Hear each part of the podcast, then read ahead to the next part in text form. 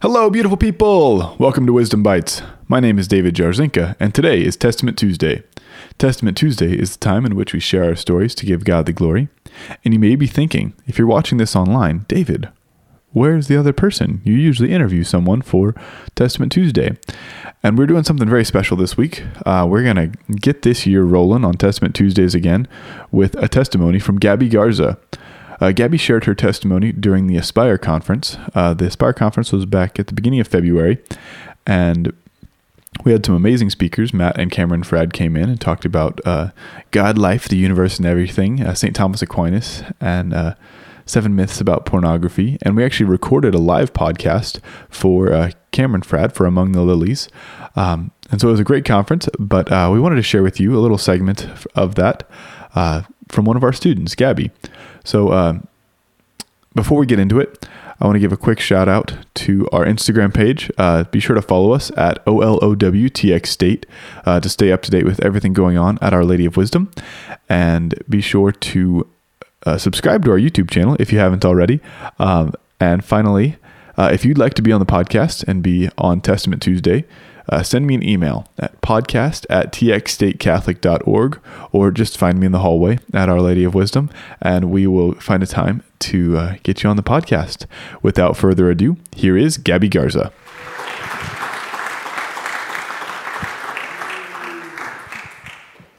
Hi, everyone.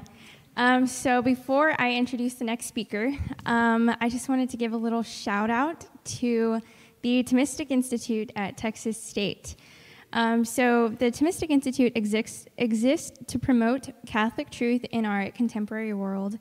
Um, if you are just interested in growing more in your faith and the fullness of truth in our Catholic faith, and um, maybe digging deeper into these like big brain questions like Matt was getting into, or just Aquinas in general, um, join the Thomistic Institute. The fruits from last semester were truly amazing um, in all of our lives. Everybody that was um, participating in the events and the lectures. Um, if you can't make it during the weeks, uh, we also have monthly lectures from different popular uh, speakers from around the United States. Um, so if you want more information on that or to get hooked in and to be on our email list, uh, Sean Bryan, Sean, raise your hand. You know what? Stand up.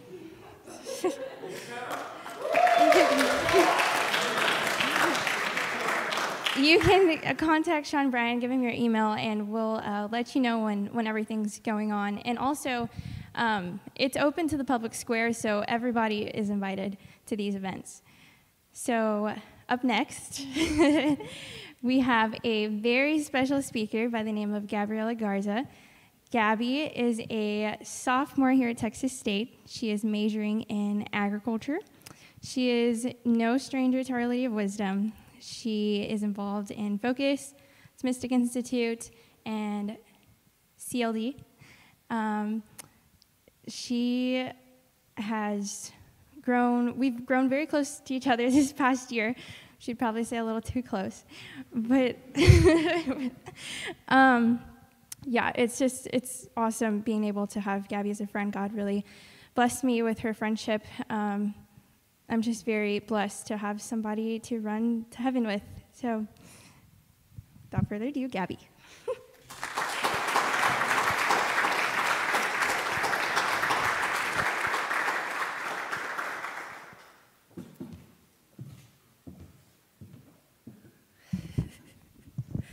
Hello, everyone. Before I start, I'd like to open up in prayer. In the name of the Father, the Son, and the Holy Spirit. Hail Mary, full of grace, the Lord is with thee.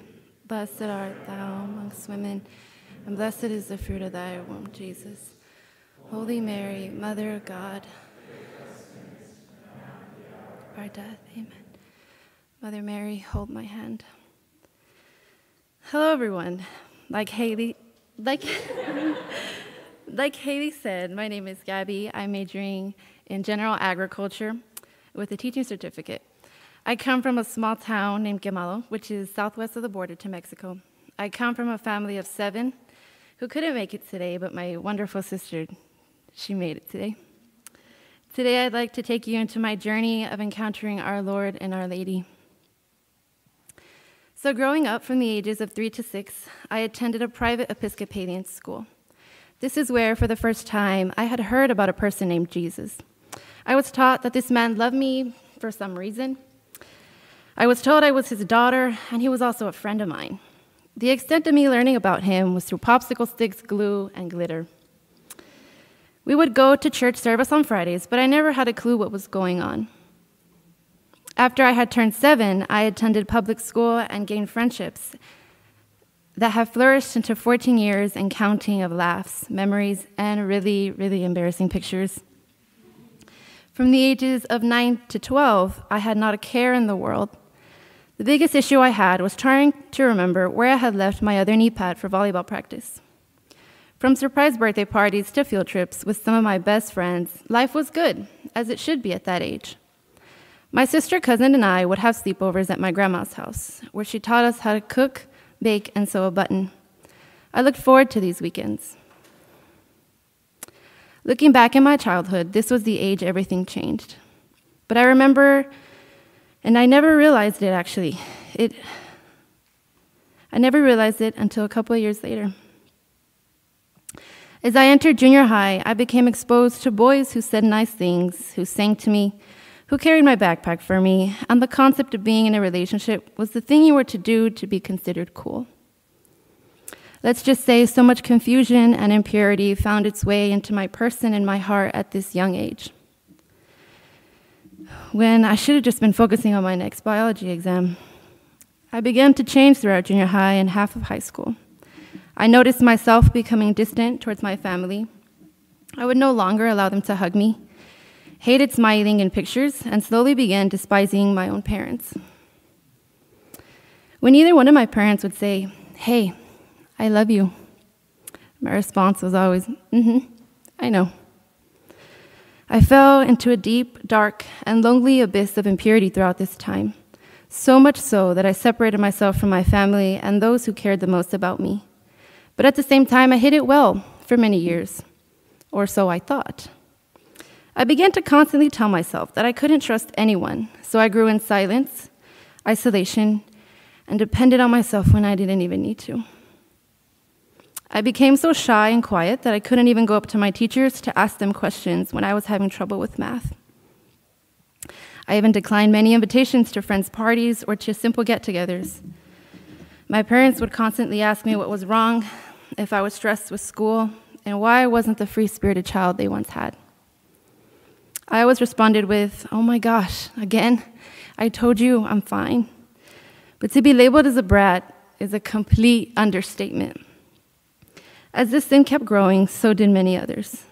Throughout the beginning of high school, I chose to give into my desires, which led me to a place of even greater sorrow, emptiness, and complete self hatred. I felt as if I were in a fishbowl. Others around me were so in love with life, and I wanted that, but I didn't know how to obtain it.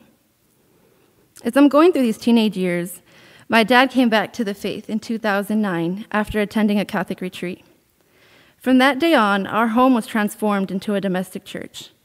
As stated in the Catechism of the Catholic Church, the Christian family is the first place of education in prayer. Based on the sacrament of marriage, the family is the domestic church, where God's children learn to pray as the church and to persevere in prayer. But while my dad was striving to get us closer to heaven, I was doing the complete opposite behind my parents' back. I went through the motions of attending Mass every Sunday, praying nightly rosaries, and attending catechism, but never made the faith my own, much less have a personal relationship with the Lord. My dad sat us down as a family one night, looked us straight in the eyes, and said, We are going to be the weird ones in this community. And by weird, he meant that we were going to practice our faith with intention reverence, and tradition, even if those around us were not. And because of this, I despised the faith even more. I became embarrassed to be seen with my family because people knew we were running after truth rather than just culturally accepting it as Hispanics. I dreaded going to Sunday Mass because I knew people from school were going to be there and see me with my family. It wasn't until I learned about Our Lady of Fatima and her apparition to the three children In this apparition, one of her messages was told to nine year old Jacinta that more sinners go to hell because of sins of impurity more than any other. And I'd just like to repeat that one more time. More sinners go to hell because of sins of impurity more than any other. When I learned that Our Lady said this, I felt an immense amount of shame, guilt, and embarrassment. I knew I had to fix the way I was living my life, but I didn't know how. I began searching for outlets of how to dig myself out of my own grave. The night I decided to admit to myself that I couldn't get rid of my impurity on my own was so vivid. I remember crying out to the Lord to save me because I had had enough. Lent of 2018 was about to begin, and I was so excited to start fresh in my relationship with the Lord. I knew how to pray the rosary, so I did just that. I also found a booklet in between the many theological books my parents had called The Rosary for Purity of Mind, Body, and Spirit. I begged and cried out to Our Lady to help me through each meditation each night at my bedside for 40 days. I felt like what I had done to offend my parents and my heavenly parents was so grotesque that saying a rosary every night wasn't enough. I remembered that Jesus had fasted when he was in the desert, and the thought of fasting led me to turning to Mark chapter 9, verse 28. When the disciples were not able to cast the demon from the young boy, Jesus responds, This kind is to be able expelled only by prayer and fasting. That was exactly when I knew I had to fast if I wanted to get myself out of this abyss. I would not advise anybody to do this as extreme as I did for many health reasons, but personally, I knew this is what I had to do for my soul. I had to die to my desires and allow the Lord to show me how much He wanted to love me. By God's grace, through, power, through prayer and fasting, He healed my soul, and I began to find a deep, deep contrition for my actions. It truly felt that throughout the 40 days of Lent, Our Lady had her hands outstretched to me for me to run into. After frequenting the sacrament of confession, a veil began to slowly remove itself from my physical and spiritual life.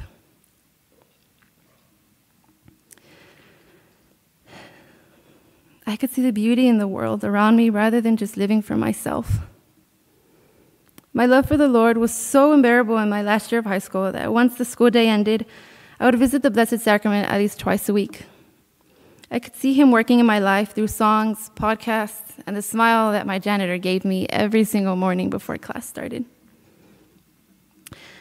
As senior year came to a close, I 100% feared the unknown of how I was going to get to college after my parents told me that they didn't have money for me to attend. I began applying for scholarships every week until graduation, and also prayed that if it be the Lord's will for me to attend a university, He would provide. He made it insanely clear to me when I received many scholarships.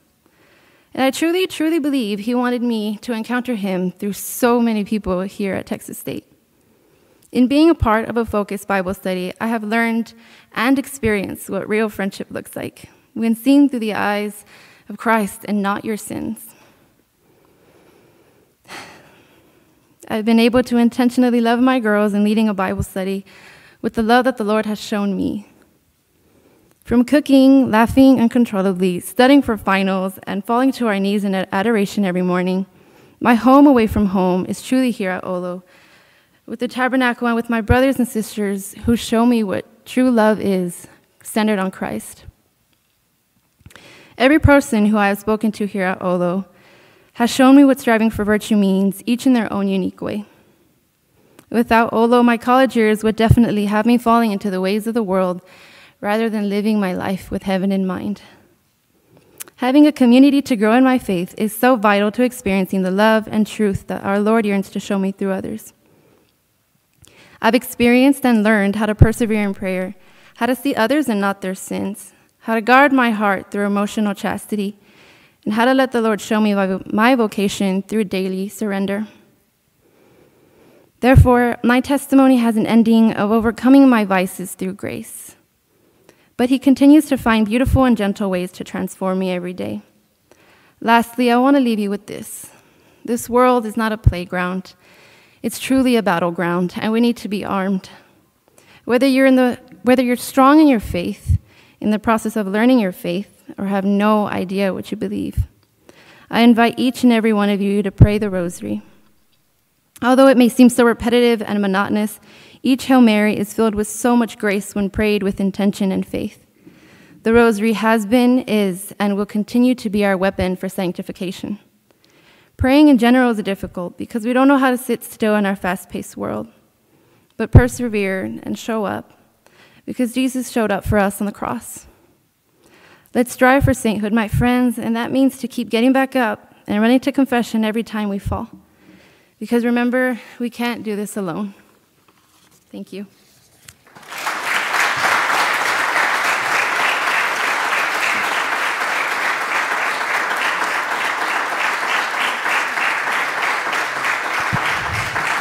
Thank you so much, Gabby.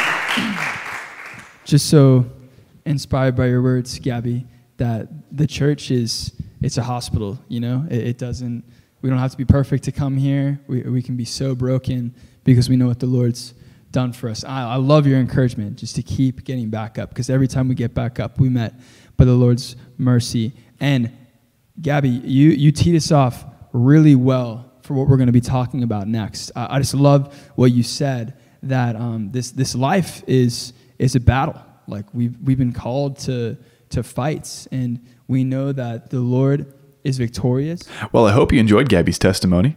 Uh, we're always looking for uh, new and exciting content to put out for you on this YouTube channel and on this podcast. Uh, if you have any suggestions, feel free to put them in the uh, comments below or uh, send me an email, like I said, podcast at txstatecatholic.org. Thanks and God bless.